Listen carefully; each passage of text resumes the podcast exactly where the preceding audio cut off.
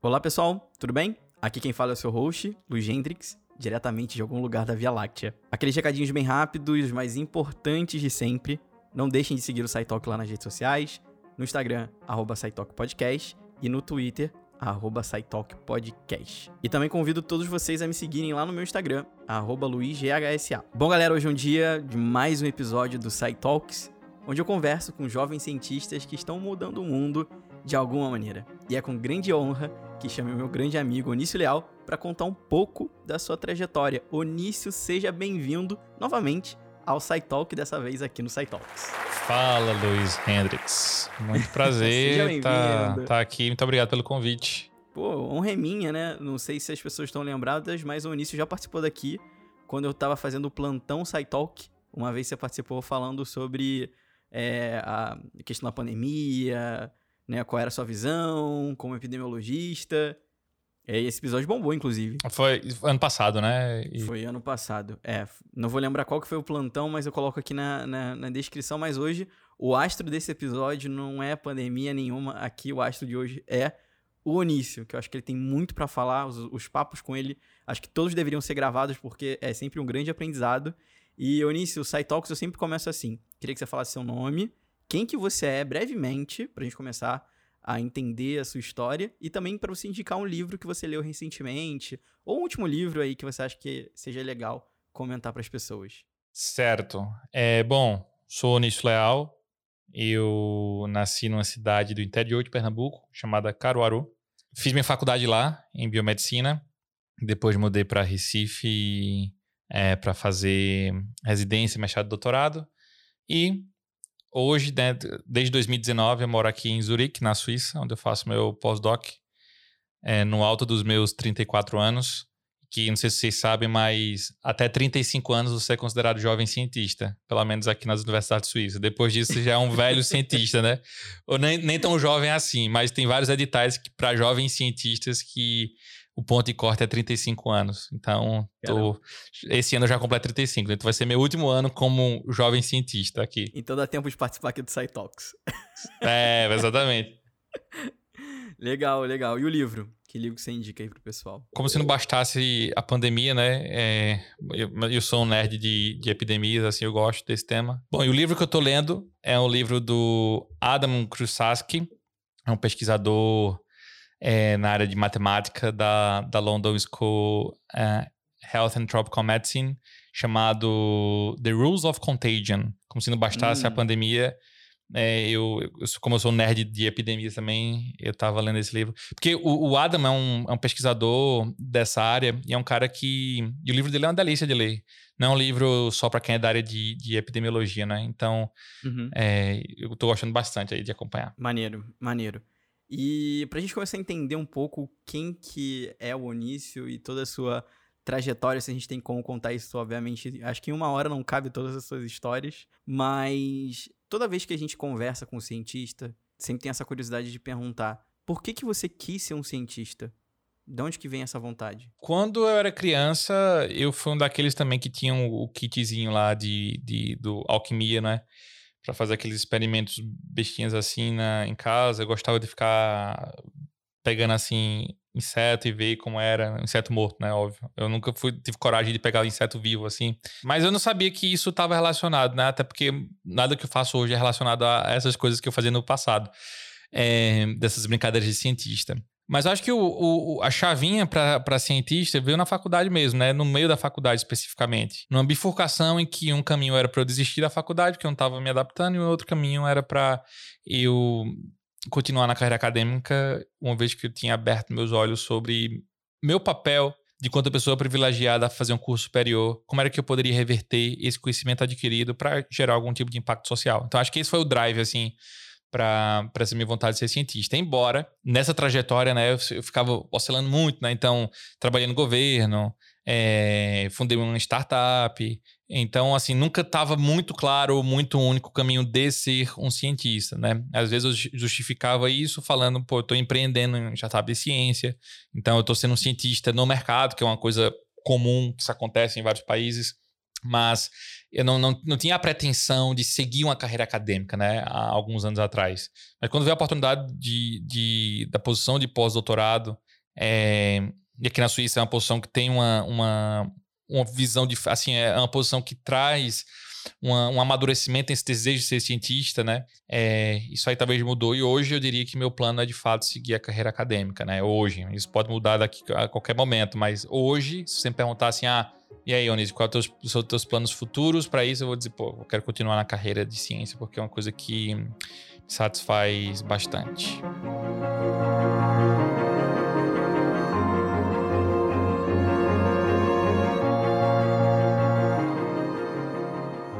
E durante essa, essa sua bifurcação, essas suas escolhas, o que, que você mais sentiu, por exemplo, dificuldade de se adaptar quando você entrou na faculdade? Você falou que chegou algum momento que você queria desistir. Por que, que foi essa.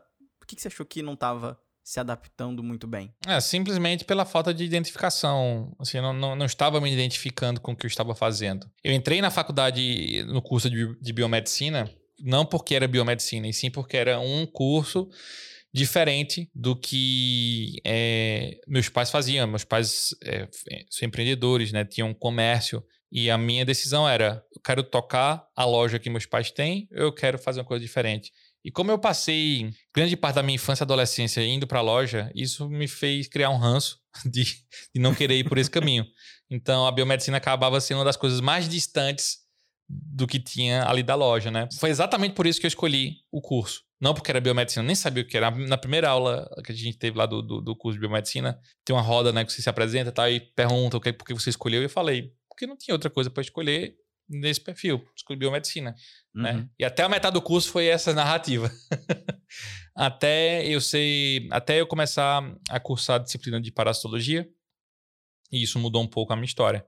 Mas até lá, aquele, até aquele momento ali, quarto período, é, não, não existia uma. Eu não me enxergava um biomédico, ou um futuro biomédico. Né? Como é que foi essa sua transição da graduação para pós-graduação?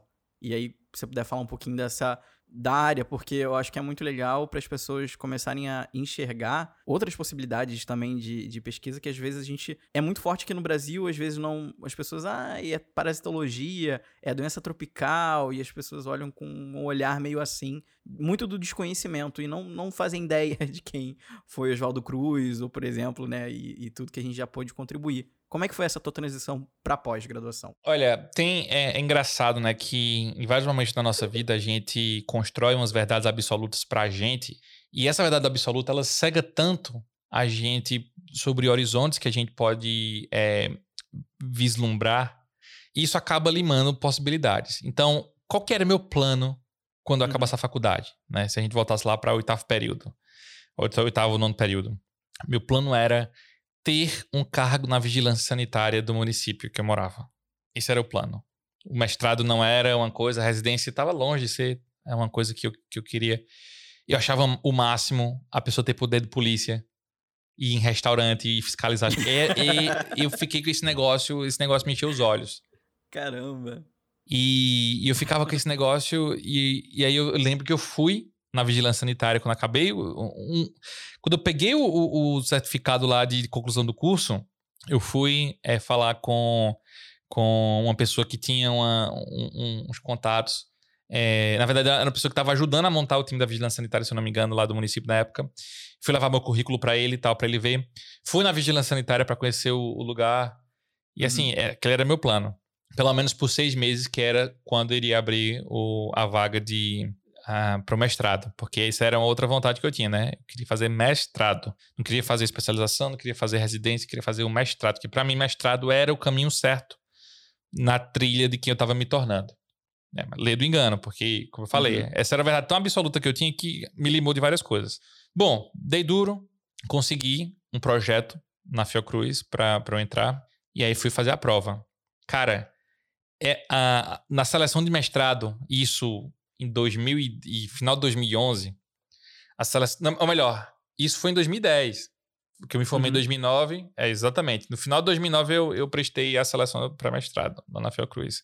Cara, eu estudei, mas assim, eu estudei muito. Foi a vez, foi a vez que eu mais estudei na minha vida. Estudei muito, assim, pra. Devorei todos os livros. Tudo, assim, todo o conteúdo. Sabia tudo. Tudo.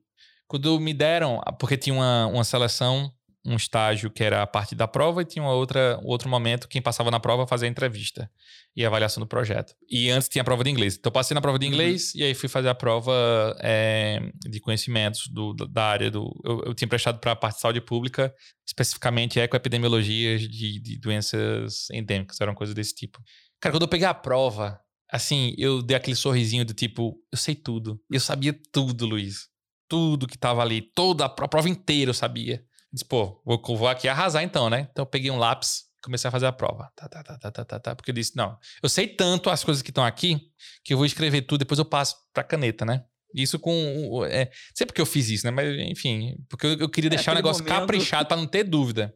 E aí no processo eu tava tão empolgado, não sei o que. Daí eu vejo assim, na, a prova começou às nove. Daí eu vejo o relógio assim, aí é onze e meia. Eu, peraí, onze e meia? E a prova acabava meio-dia. Eu disse, caramba, como é que eu vou passar tudo isso de caneta em meia hora? Não tem como. Daí, e aí bateu um desespero. Cara, me bateu uma, uma, uma, uma, Não sei se foi uma crise de pânico naquele momento, mas assim, eu fiquei muito nervoso. E eu não consegui, travei, não consegui fazer as coisas. Então, assim, eu comecei a apagar tudo, aí esqueci o que eu tinha escrito, etc. Deu a hora de entregar a prova, eu só tinha passado metade, só tinha passado ali para metade do que eu tinha feito. Cara, eu fiquei num. E eu saí da prova, aí comecei a ver tudo escuro assim, minha boca começou a, a adormecer, porque é, aquele, aquela prova de mestrado era meu passaporte para eu sair de Caruaru e ir para Recife, para estudar lá. Do uhum. contrário, uhum. eu ia ter que esperar um ano para fazer de novo, e até lá eu ia ter que ficar trabalhando na loja dos meus pais. Então eu não queria isso. Eu não queria isso. E aí comecei a fiquei muito nervoso, etc. Passei uma semana nessa tensão. Não contei para ninguém que eu tinha, que tinha acontecido isso. E aí eu fui, eu fui lá no dia que saiu a prova, quando a menina colou o, a lista dos aprovados. Ainda não tinha o listão online, né? Não tinha listão online. Quando ela colou na, no, no, na lista dos aprovados. No moral. Tava lá meu nome como aprovado, que tinha entrado sete. Que foi exatamente as, as questões que eu tinha respondido de caneta. O resto eles desconsideraram.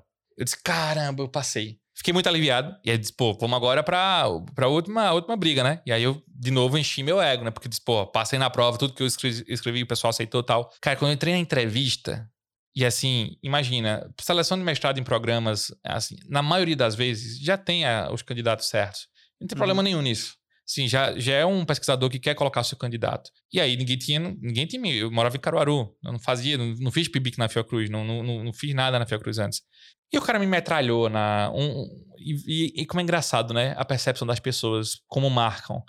É, o nome do cara, eu não sei nem se ele escuta esse podcast ou não, não sei nem se, Pra ser sincero, não sei nem se ele tá vivo, espero que ele esteja vivo, porque ele era um uhum. pesquisador novo na época, mas chamava Fábio Lopes. E o Fábio Lopes me metralhou, enfim, na, na, na, lá na arguição do projeto, dos objetivos de fazer o mestrado e tal. E eu, eu, eu, fiquei com raiva do cara. Eu peguei aquele pra mim como pessoal, né? No, por imaturidade, eu tomei pro pessoal aquilo. É tanto que depois, assim, aí corta depois pra quando eu passei no mestrado, eu ficava com raiva do cara. Eu não podia ver o cara no, no, no, no corredor que me dava uma, sabe, me dava um tremelique assim de, de, de, de ranço. peguei um ranço do cara. E o cara nunca fez nada pra, pra mim, sabe? O cara é super gente uhum. boa, super brincalhão e tal. Mas nunca consegui é, criar uma relação com ele por causa desse momento que me marcou. Saí arrasado, falei, pô, não vou passar, não vou passar. E aí, quando saiu o resultado da, da seleção, meu nome não estava lá. E aí, cara, eu me desmoronei, assim, desmoronei, fiquei muito triste. Aí já veio todo, já veio todo um, um filme assim do que, do que, de como era que meu ano ia ser dali para frente, já que eu não ia ter essa oportunidade. E em paralelo a isso, a minha orientadora de mestrado ficava assim: Onísio, por que você não tenta residência antes do mestrado? Você não tenta residência antes do mestrado? E fala: Não, Falar, a residência é pra. Eu só não falava essa palavra, mas era tipo, a residência é pra perdedor. Não quero fazer residência, não preciso de residência, eu quero fazer um mestrado. Sim. Com toda essa arrogância e soberba que não leva é, ninguém a lugar algum. Eu ficava falando isso pra ela. E aí, quando saiu o resultado, eu falei pra ela, eu chamava ela de Cone, né? Constança. Disse, Cone, não, não passei e eu acho que vou fazer a residência. E ela fez, ah, vai agora, né? Então tá, então faz, porque só tem duas semanas. E era daqui, é, do resultado até a prova da residência eram duas semanas. Eu me inscrevi, acho que no último dia que podia se inscrever. E o conteúdo era bem diferente do que eu estava estudando. Então eu tive que, que, de novo, estudar muito. E aí teve um cara que, que fez uma coisa muito bonita por mim. Era meu amigo na época. E eu falei para ele, eu disse, bicho, eu vou fazer residência. E a esposa dele tinha feito residência. E quando ele soube que eu não tinha passado e eu tava mal, ele chegou assim para mim e falou, vem cá aqui na, na porta-mala do carro comigo. E ele tinha levado para mim todo o material que a esposa dele tinha estudado de um curso é, preparatório para residência.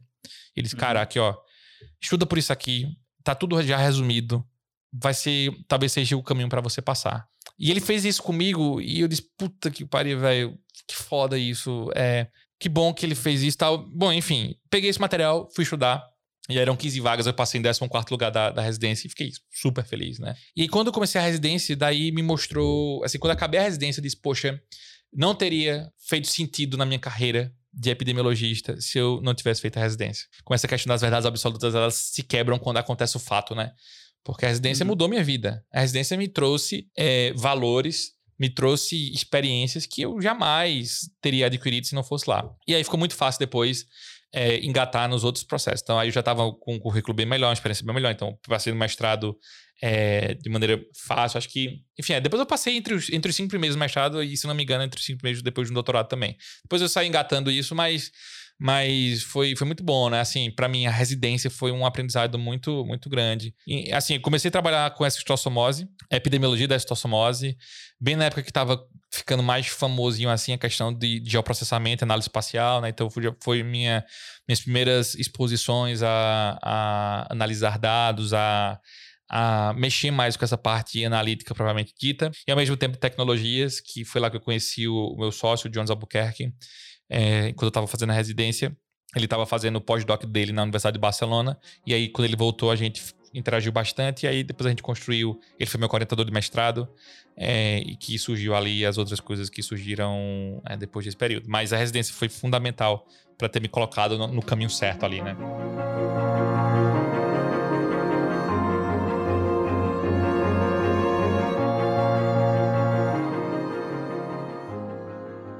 E assim que você teve esse. Foi, na verdade, foi um, um, choque muito grande no sentido de você ver que aquilo realmente era necessário para sua vida e te colocou meio que no caminho. Como que surgiu logo depois, que foi, a, foi esse Onício que eu conheci? O primeiro, eu, eu conheci o Onício quando era o Onício biomédico, empreendedor da AppTrack. Onde que surge a AppTrack nesse, nesse meio do caminho? Bom, em 2011, é, quando eu já estava no último ano da residência, né? A residência coletiva são dois anos. Quando eu estava no segundo ano da residência, eu comecei a interagir bastante com uma doutoranda lá do nosso grupo. E a gente tinha uma, uma um, interação muito boa. Né? A gente combinava bem assim, a gente pensava bem parecido. Era muito interessante a maneira como a gente enxergava as coisas. É, é, sobre as oportunidades que tinha na área. E uma das coisas que a gente. Eu lembro que um, depois a gente voltando de uma viagem, de um evento científico que teve em Itaipava, a gente falou: Poxa, vamos montar uma consultoria vamos fazer um projeto disso para ver se a gente consegue né, é, ganhar dinheiro, né? Porque a gente está trabalhando em tecnologia e tal. Ela falou, vamos, vamos fazer isso. E a gente fez uma, uma consultoria lá, tentamos pegar alguns clientes, mas nada certo, não, deu certo, né? Chamava Sunround, o nome da, da, da do, do, projeto lá, era um nome horrível. Não deu certo. E aí, de, logo depois disso, no meu projeto de mestrado, eu comecei a trabalhar com é, smartphones Android. E hoje pode parecer simples, mas imagina que em 2000 e, e comecinho de 2012, era coisa de, de, poucas pessoas tinham esse negócio, né? Uhum. E a uhum. gente começou a trabalhar com isso e aí esse, o fato de estar tá trabalhando com tecnologia para trazer uma inovação num processo que era do o processo que os agentes de saúde ambiental faziam, isso acabou é, gerando interesse às pessoas. Então, as pessoas começaram a perguntar quanto é que custa fazer um aplicativo para fazer isso, não sei o quê. Obviamente, eu não era desenvolvedor, mas eu tinha pessoas no grupo que trabalhavam com isso. E nesse vai e vem, a gente acabou falando, poxa, vamos ter uma oportunidade aqui, vamos tentar aproveitar essa oportunidade para criar uma, uma, empresa. E aí eu lembro que é, bem, no ano que a gente criou a, a AppTrack foi o ano que eu acabei o meu mestrado e foi o ano que eu submeti a um prêmio que acontecia no passado, que era o Prêmio de Ciência, Tecnologia e Inovação aplicado ao SUS. Era um prêmio muito bom, né? Para trabalhos de especialização, eles davam 20 mil reais, trabalhos de mestrado eram 30 mil reais, trabalhos de doutorado eram 40 mil reais o prêmio. Era um prêmio, o Brasil todo concorrido, super concorrido, assim, o um negócio. E aí eu apliquei lá meu projeto de mestrado. E aí eu fui lá para os finalistas. Fui finalista disso e mais acho que três pessoas. E em 2014 eu ganhei o prêmio. Ganhei os 30 mil reais. Foi, foi muito Caramba. bom, assim. Foi, foi, bem, foi bem divertido, bem interessante a experiência. E naquele ano eu tinha fundado a, a AppTrack. E a AppTrack, ela começou com esse, com esse intuito de fazer projetos... É, de tecnologia para isso, mas até então, quer dizer, antes disso a gente já tinha esse, esse, esse na verdade em 2013 o AppTrack é, surgiu. Surgiu com pessoa jurídica em 2014, mas em 2013 foi que a ideia que a gente começou a tentar vender projetos. E não, e, e não tinha nada dado certo, né? A AppTrack veio pegar o primeiro projeto é, em fevereiro de, de 2014.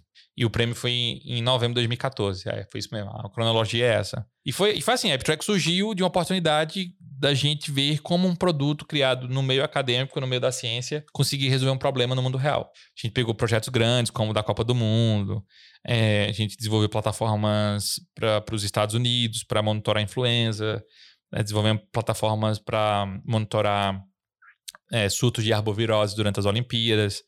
É, ganhamos um prêmio internacional em Dubai como melhor plataforma móvel de saúde em 2017. Então, assim, depois começou a surgir várias oportunidades. Mas o comecinho da AppTrack foi aí. A gênese da AppTrack foi por causa disso, né? Por causa de uma tecnologia que a gente tinha criado na academia e que trouxe o interesse de outros para é, usar isso também. E como é que é ter uma startup no Brasil que faz ciência de verdade? Cara, em 2014 era bem difícil, porque ninguém entendia. Né? Ninguém entendia. É isso que até hoje, até hoje o povo, o, o slogan da AppTrack é o mesmo desde então, que é We love disease, but we have to kill them.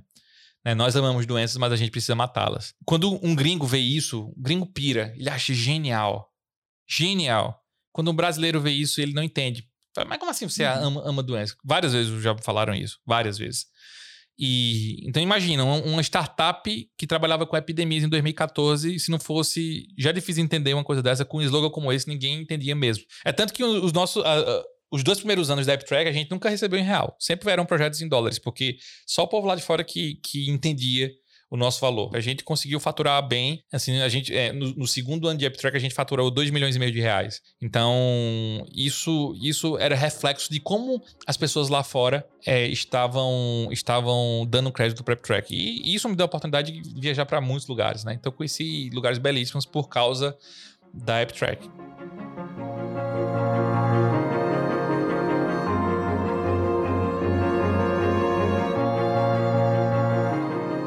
Acho muito legal, né, antes de puxar essa pergunta, você é um cientista, você tem uma formação científica, acadêmica, você teve essa experiência, né, ainda tem também de, de empreender, de estar tá dentro de, de, de, negócios com ciência. E o que, que você acha que essa sua trilha do cientista, esse caminho que você foi construindo, o que, que você pôde, por exemplo, aproveitar da academia para um negócio empreendedor, por exemplo? Olha, é, foi um desafio grande começar a AppTrack porque comecei o empreendimento sem ter o background de, é, de empreendedor.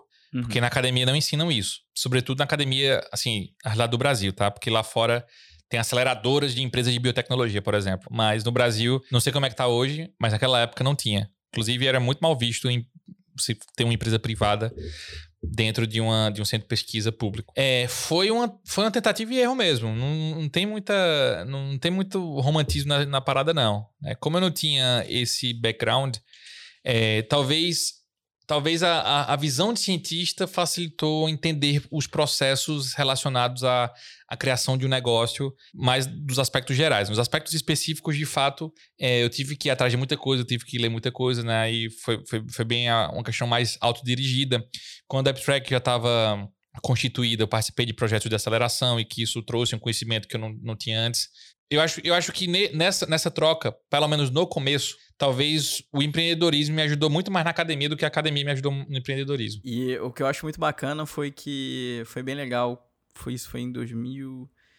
Quando é que foi o The Venture? O The Venture, a etapa do Brasil foi em 2015. É, o, o, aquele whisky, Chivas, é, uhum. ele é whisky, mas é também uma marca que tinha um, um apelo para o empreendedorismo social muito forte. Então, em 2014, ele começou a organizar um, uma competição internacional que premiava as melhores uh, ideias ou startups é, de empreendedorismo social. Em 2015, a gente aplicou é, a gente venceu a etapa do Brasil, e aí ganhou várias coisas. Ganhei curso na Singularity, ganhei aceleração na Universidade de Oxford, ganhei um monte de coisa. E ganhei a oportunidade de participar da final global em Nova York, onde a gente concorreu com mais, se eu não me engano, 27. Não, era 27? Aproximadamente ali uns, uns, uns 25 é, startups de países diferentes para ver quem, quem era o, o quem recebia o prêmio, né, de, parte de um fundo de um milhão de dólares para ajudar ainda mais a empresa. A gente não ganhou a, a edição final,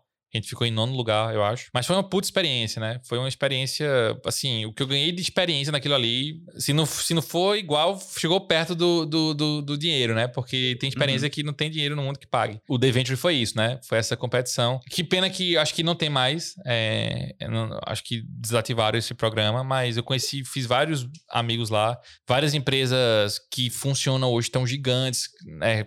Tiveram o The Venture como uma excelente vitrine, como por exemplo uma empresa do Reino Unido chamada WeFarm. Essa WeFarm é uma empresa que conecta agricultores e trabalhadores rurais para entender, por exemplo, quando está acontecendo uma peste no seu rebanho ou na sua lavoura. Enfim, ela conecta essas pessoas que trabalham no campo.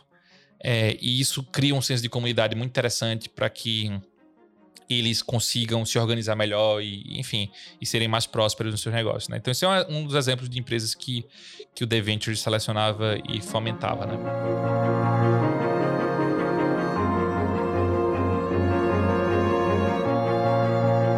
E aí, agora que a gente já viu mais ou menos um pouco da sua trajetória, passando ali, digamos que você é podemos dizer, um caçador de doenças, né? Como é que tá sendo para você ser um epidemiologista durante uma pandemia? Primeiro, acho, a, a, uma das coisas que mais me chama a atenção, em 2012 eu estava cursando uma disciplina chamada Epidemiologia Computacional. A disciplina acho que tinha quatro alunos, era eu e mais três, em um completo vazio na sala. E nenhum dos alunos eram da área de saúde, eram pessoas da área de computação. E na disciplina a gente viu que a gente via R0, a gente via modelos de análises preditivas, a gente via é, cobertura de vacina. Conceitos que fi ficaram, que nunca foram de interesse da mídia falar sobre. E quando chega a pandemia de Covid, aparece no Jornal Nacional ou em qualquer outro é, veículo de comunicação falando, mencionando R0, mencionando o índice de reprodução da doença. Para mim, isso é, é, é, ter transformado o epidemiologista num popstar. Uhum. Porque de, um, de uma hora para outra, todo mundo quis se tornar epidemiologista, economista quis se tornar epidemiologista, médico quis se tornar epidemiologista, um monte de gente quis se tornar epidemiologista, a maioria falando um monte de besteira, porque não são epidemiologistas de fato, não estudaram para isso, não, não entendem as minúcias que existem ali.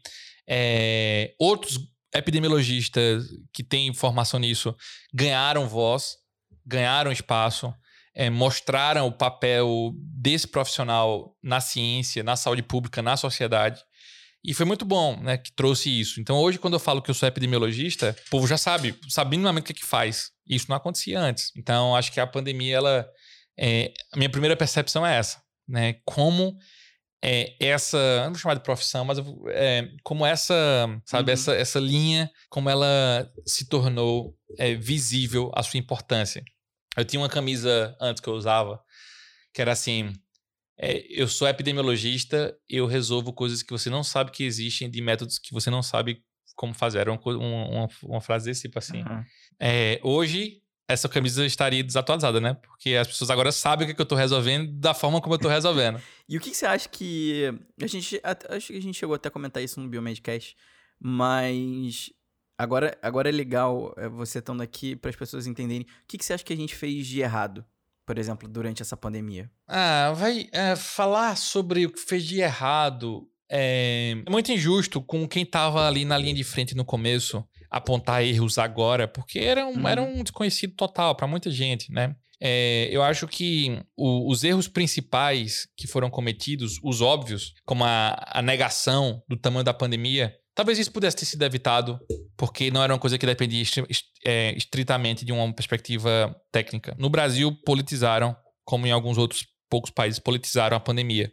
Bem no comecinho. E isso foi prejudicial demais, demais, para ver... E, assim, isso, isso custou vidas, muitas. Ter politizado a pandemia custou, custou muitas vidas. Agora todo mundo entendeu que não é sobre política e sobre uma crise sanitária e agora as pessoas estão tentando, os governantes que negaram isso, estão tentando correr atrás do tempo perdido depois que, que mais de 250 mil pessoas morreram no, no Brasil, por exemplo. Foi o custo de, de um ceticismo, de um ceticismo não científico, mas um ceticismo ideológico de negar a pandemia. Talvez tenha sido esse o erro do começo. Né? Hoje, obviamente, várias coisas que estavam desconhecidas passaram a ser conhecidas. Os cientistas tiveram um papel muito importante na elucidação de várias perguntas que foram feitas, mas tem muitas outras perguntas que ainda não foram respondidas e que a ciência está tentando correr atrás.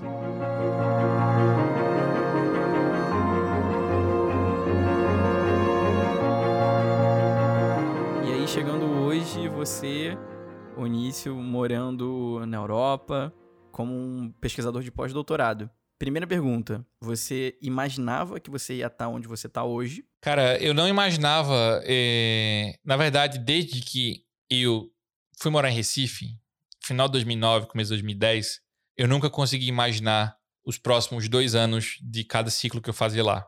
Não, não dava, não dava. Assim, eu tentei aproveitar ao máximo as oportunidades e esse aproveitamento das oportunidades que eram me ofertadas naquele momento me fez trafegar por diversos ambientes, que era impossível conseguir predizer isso de alguma maneira.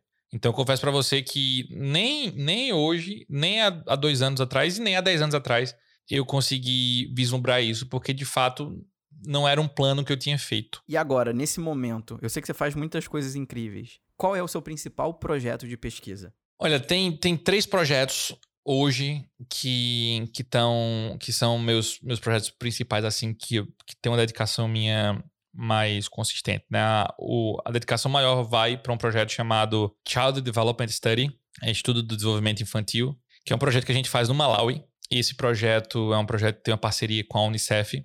E basicamente o que a gente tenta fazer lá, pelo menos a, a parte específica que eu, que, eu, que eu lidero, parte de saúde, é entender como surtos de doenças, ou como doenças de maneira geral, impactam no desenvolvimento infantil se é possível a gente identificar esses pontos de inflexão no desenvolvimento infantil e como eles são afetados pela, por essas doenças e como é que a gente consegue promover uma maneira de reduzir esse dano. Né? De maneira, é, explicando simples, porque ele tem muito mais detalhes, mas explicando de maneira simples, é isso que, que a gente faz. E isso envolve eu ter que ir para a África, ir para o Malawi, um dos cinco países mais pobres do mundo, levar um monte de tecnologia, porque a gente utiliza é, tecnologias vestíveis para monitorar as crianças. Então, é uma pesquisa bem diferente, assim, bem do jeito que eu gosto, que tem uma inovação é, gigante nos processos ali.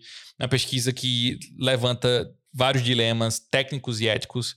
E eu acho que é importante do ponto de vista é, do amadurecimento científico, é, obviamente, sem ferir nenhuma, nenhum aspecto ético, mas questionar é, situações para que a gente consiga um progresso da ciência e que seja uma ciência que faça diferença na vida das pessoas. Então, essa é a principal pesquisa, né? Tem uma outra que, que é uma pesquisa que a gente faz em parceria com o um hospital é, da região leste aqui da Suíça, chamado é um hospital do, do cantão de St. Gallen, e lá a gente monitora, é, hoje já são mais de 5 mil médicos e enfermeiros que a gente monitora é, para sintomas do Covid, para tentar fazer uma predição de soroprevalência ou de soroconversão nesses profissionais, sem necessariamente testar sorologia, né? Então tem uma, uma, um aspecto ali de análise de dados também para fazer isso. E mais recentemente a gente, eu também estou envolvido numa, numa pesquisa que está reavaliando o fechamento e a reabertura de escolas no estado de São Paulo.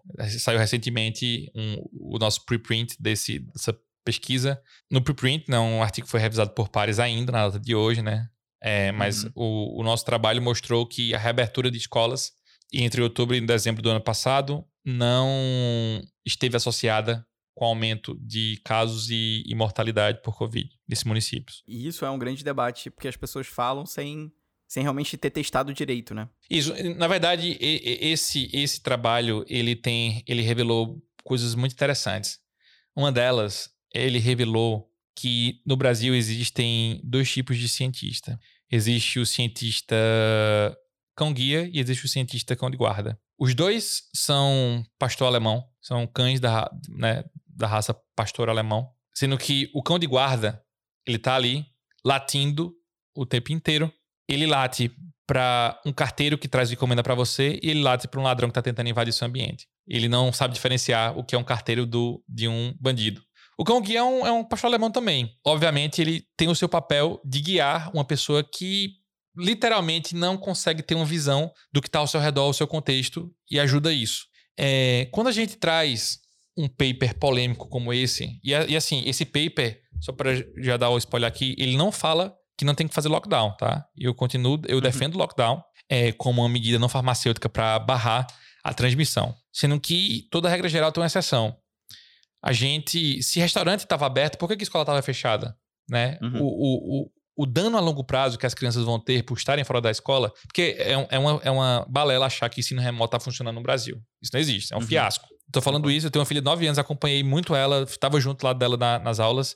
E assim, ela estuda numa escola particular. E se na particular, e a escola boa que ela tem, tava ruim, imagina na pública, para as crianças, uhum. entendeu?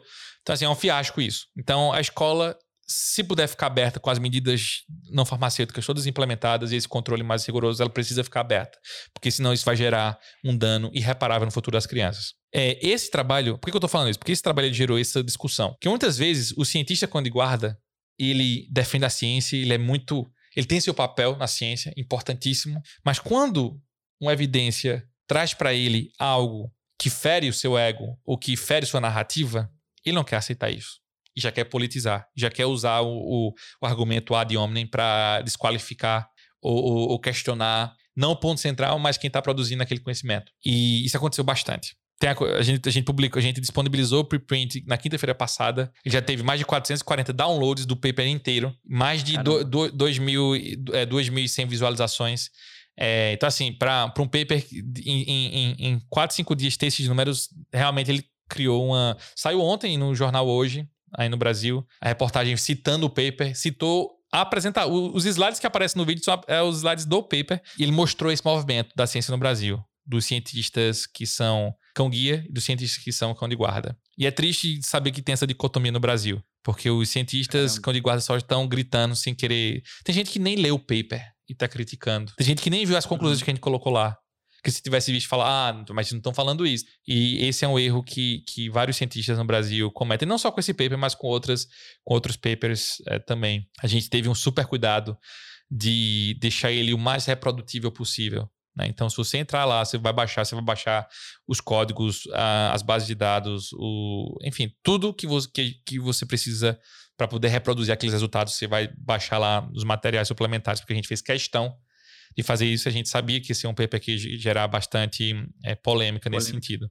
Então, esses são os três traba trabalhos que eu estou fazendo é, atualmente aqui, né? Muito, muito legal. E, e, e, é, e, é, papel do cientista, porque às vezes eu, eu senti pelo menos isso durante a pandemia. Os cientistas, às vezes, eles, eles acabaram sendo colocados em um ambiente de fala muito explícito, porque todo mundo queria saber a nossa opinião sobre tudo. E mesmo a pessoa não sendo epidemiologista, estava dando uma entrevista para televisão como uma opinião de um epidemiologista, e a gente sabe que muitas vezes a pessoa nem era, não, não, não sei nem se fez alguma disciplina de epidemiologia durante a faculdade para emitir certas, certas conclusões. Esse ambiente que se criou de discussão é, científica, eu sinto que ao mesmo tempo que colocou muitos dos cientistas em evidência, acabou colocando muita gente retraída com medo de dar opinião. Se a opinião parecesse ser contrária do que a massa está dizendo, ah, não, não, mas tem que estar tá fechado e ponto final. Mas será que faz sentido isso? Vamos ver. O, o, primeiro autor do trabalho é o Guilherme Lichan, que é um amigo meu e professor aqui da Universidade de Zurich. E foi bizarro a quantidade de hater que foi no perfil dele no Twitter xingar ele porque ele estava fazendo isso. Assim, é impressionante como as pessoas. O, o, Guilherme, ele não é um influenciador. Ele é economista, professor da universidade, mas ele não é uma pessoa da internet. Ele tem 1.900 seguidores, uma coisa assim. E a quantidade de hater que tava lá criticando o estudo. o estudo ele foi retweetado por um, por um, um influenciador da área de ciência chamado, é, se não me engano, Marcos Bittencourt, se não me engano. E um cara que super apoiou o estudo, falou: Poxa, ó, estudo sério aqui, independente, não sei o quê. E aí o pessoal, assim, não se deu o trabalho de ler o estudo assim, desferiram críticas é, é, xingando o, o, o Guilherme. Uhum. Né? Que, de quem fica geralmente como primeiro autor é que fica ali na, na, na linha de frente dessa, dessas críticas, né? e ele já estava preparado para isso ou não? Cara, acho que pro, pro nível de hater que estava sendo observado, acho que foi uma surpresa para mim. Assim, eu vi umas coisas que eu fiquei.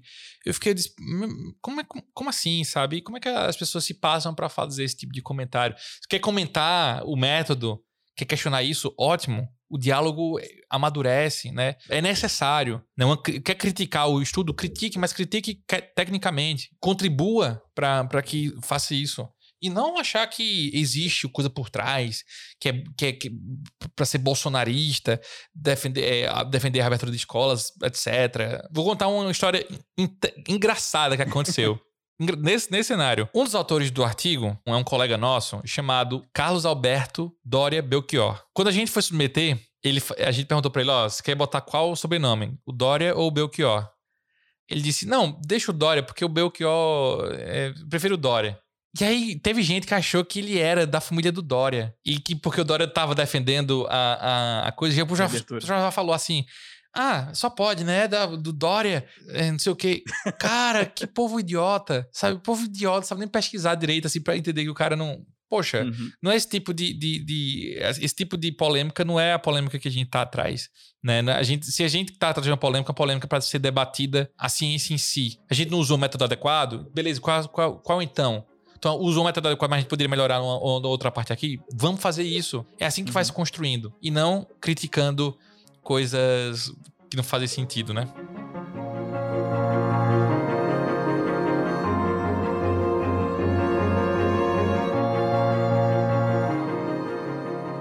E, Onis, pra gente já, já ir se caminhando pro fim, foi super bom saber tudo isso que você tem feito e todas as áreas diferentes que você, você atuou.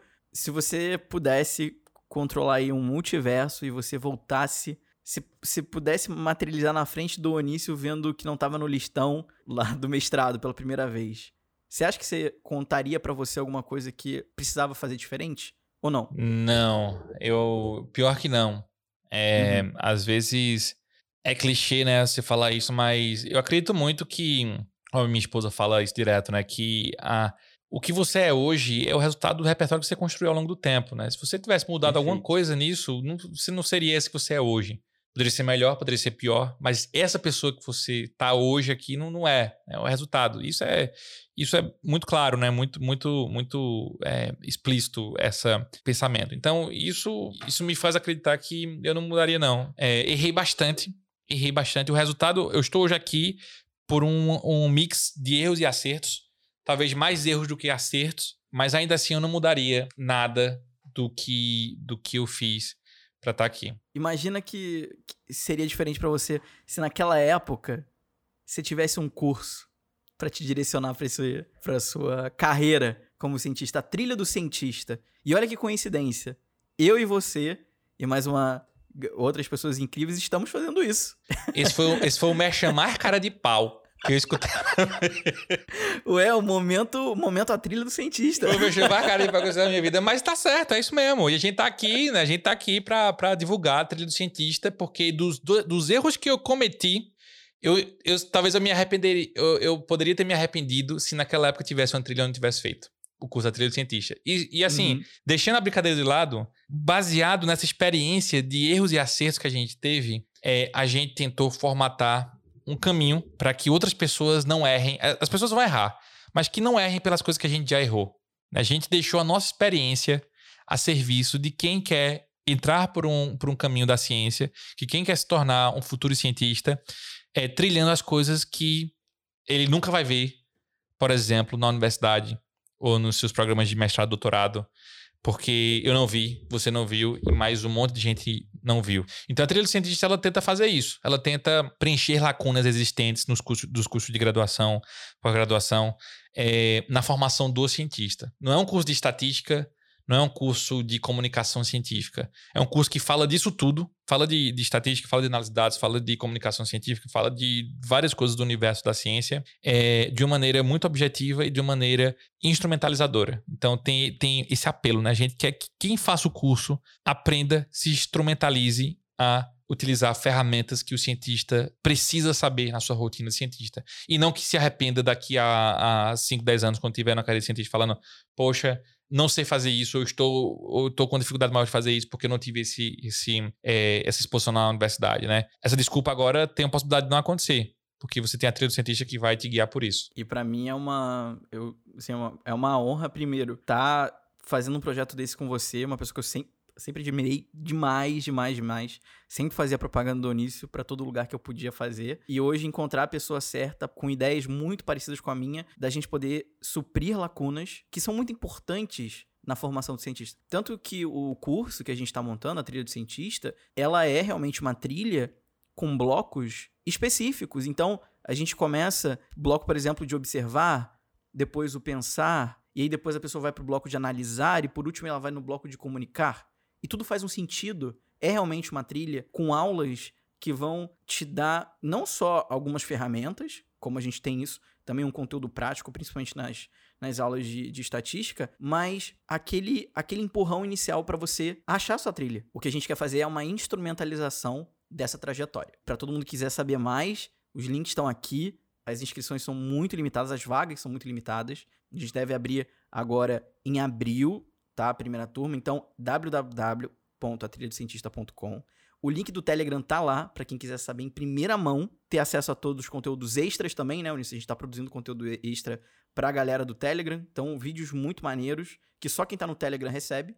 É, hoje, hoje o Telegram é, é, o, é, o, é o, o, lugar mais próximo de você se engajar na trilha do cientista, porque Isso. o pessoal está recebendo conteúdo com exclusividade lá, a gente está lá também respondendo pergunta, interagindo com o pessoal.